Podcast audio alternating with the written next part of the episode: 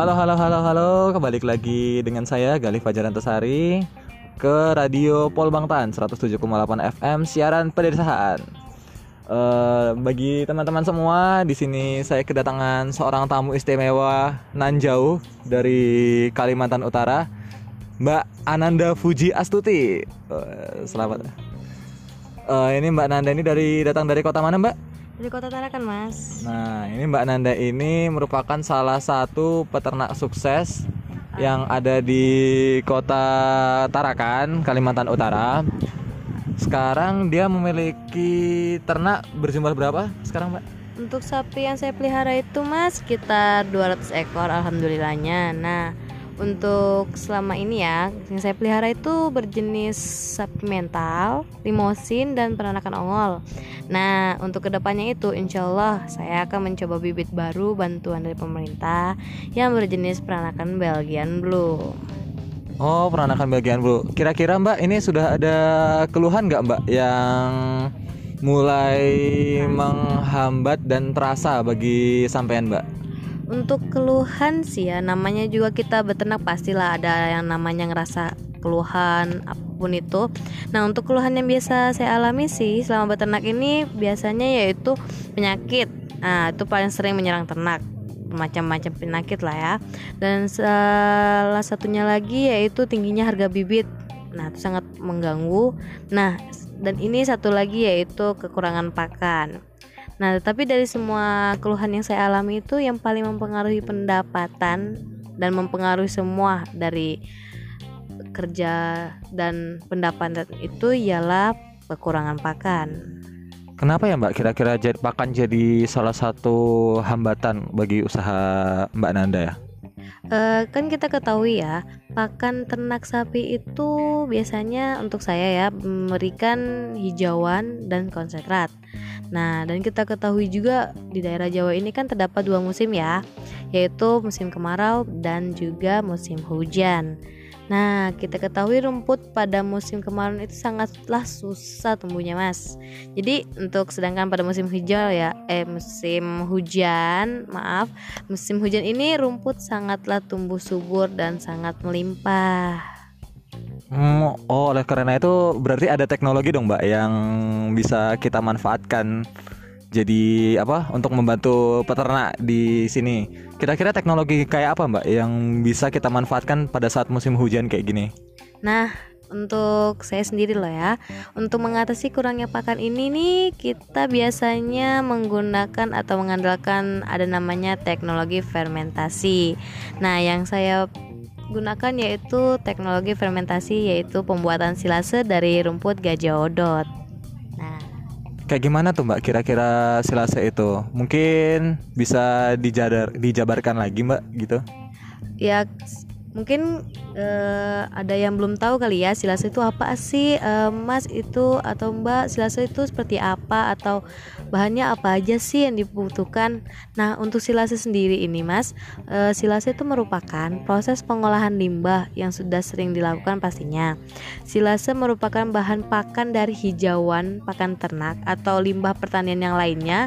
Itu tuh caranya diawetkan melalui proses fermentasi anaerob dengan kandungan air 60 hingga 70% kadar air bahan yang akan diolah menjadi silase. Tidak boleh terlalu rendah maupun terlalu tinggi untuk kadar airnya. Untuk bahan pembuatan silase yang kita butuhkan sendiri yaitu kita menggunakan rumput gajah odot dan dedak halus ya sekitar 5% lah dari gajah odot dan tetes tebu atau yang biasa disebut molasses itu sekitar 3% dan kita menggunakan silo sebagai tempat atau juga walaupun tidak ada silo kita bisa menggunakan kantong plastik. Oh begitu ya.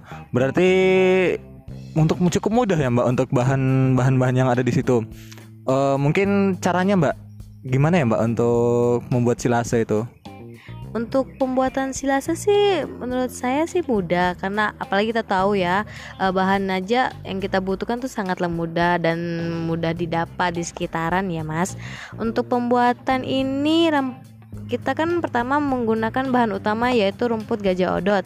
Nah, rumput gajah odot itu kita potong dengan panjang ya kisaran 5 sampai 10 cm lah ya. Nah, itu rumput gajah odot yang telah dipotong kecil-kecil ukurannya kita campurkan dengan tetes tebu atau yang molasses tadi dengan dedak atau oh dedak dan menit sesuai jumlah hingga menjadi satu campuran. Nah itu kita campurkan kan mas.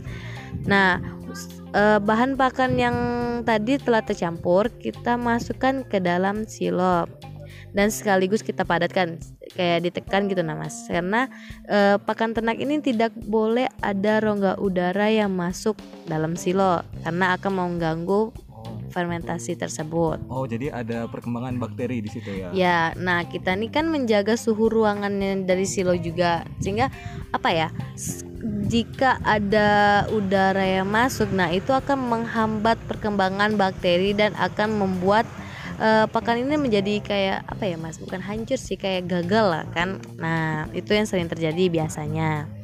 Dan setelah semua bahan masuk nah tutup kan kita tuh menekan silo apa rumputnya dalam silo hingga tidak ada rongga sedikit pun. Nah lalu kita tutup silo dengan plastik biasanya paling atas dengan dengan kantong plastik atau pokoknya ditutup rapat lah. Nah terus kita tunggu ini sekitar apa ya difermentasi gitu nah mas sekitar 6 sampai 8 mingguan lah proses setelah selesai. Nah, setelah selesai dari masa penyimpanan fermentasi ini yang sekitar 6 sampai 8 minggu ini, nah silo baru kita bisa bongkar dan kita lihat hasilnya. Oh, begitu. Jadi kayak gimana ya, Mbak menurut sampean ciri-ciri silase yang berhasil untuk dibuat itu mbak untuk ciri-ciri silase yang baik itu mas ya kan kita setelah apa namanya uh, sudah jadi kan kita bongkar tuh silasenya kita lihat dulu gimana nah sebelum kita berikan ke ternak itu biasanya sih ya uh, kita angin-anginkan dulu uh, silase yang kita telah buat tadi untuk mengurangi gas yang ada pada silase. Nah, untuk yang Mas tanyakan tadi untuk ciri-ciri silase yang baik itu seperti apa? Untuk yang baik itu sekitar seperti gini gini gini. Uh, ber, tidak yeah. tidak berbau maksudnya berbau pun baunya bukan berbau amis atau gimana tapi baunya tuh agak kemanis-manisan dan tidak berjamur, tidak menggumpal dan warnanya hijau. Karena biasanya ya Mas ya, untuk silasa yang gagal itu biasanya warnanya hitam dan terkadang terdapat ulat. Nah, itu cinti apa ciri-ciri silasa yang gagal. Oh, jadi poin yang paling kelihatan itu warnanya hijau, dia dan wangi, wangi-wangi rumputan dan tidak berjamur. Hmm, gitu. Dan yang paling penting itu tidak tumbuh ulat ya, Mbak? Iya, biasanya tuh namanya berkembangnya bakteri kan, namanya ya yang sering terdapat di masalah-masalah gagalnya pembuatan silase sih itu mas. Oh begitu mbak. Uh, kalau misalnya ada silase gagal itu biasanya di apanya mbak? Apakah masih bisa dipakai lagi atau enggak? Se kalau untuk yang gagal itu sebenarnya enggak bisa mas karena apa ya? Kan namanya kita tuh me jaga kadar air dari rumput. Nah, itu kan sedangkan kita bakal kita kasih ke ternak takutnya berdampak ke ternak kan.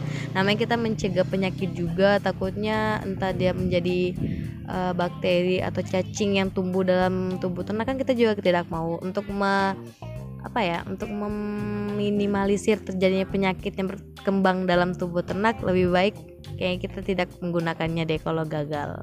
Oh begitu, menarik menarik menarik informasi yang sangat menarik dari Mbak Nanda. Terima kasih Mbak Nanda. Iya sama-sama Mas atas oh. waktunya juga.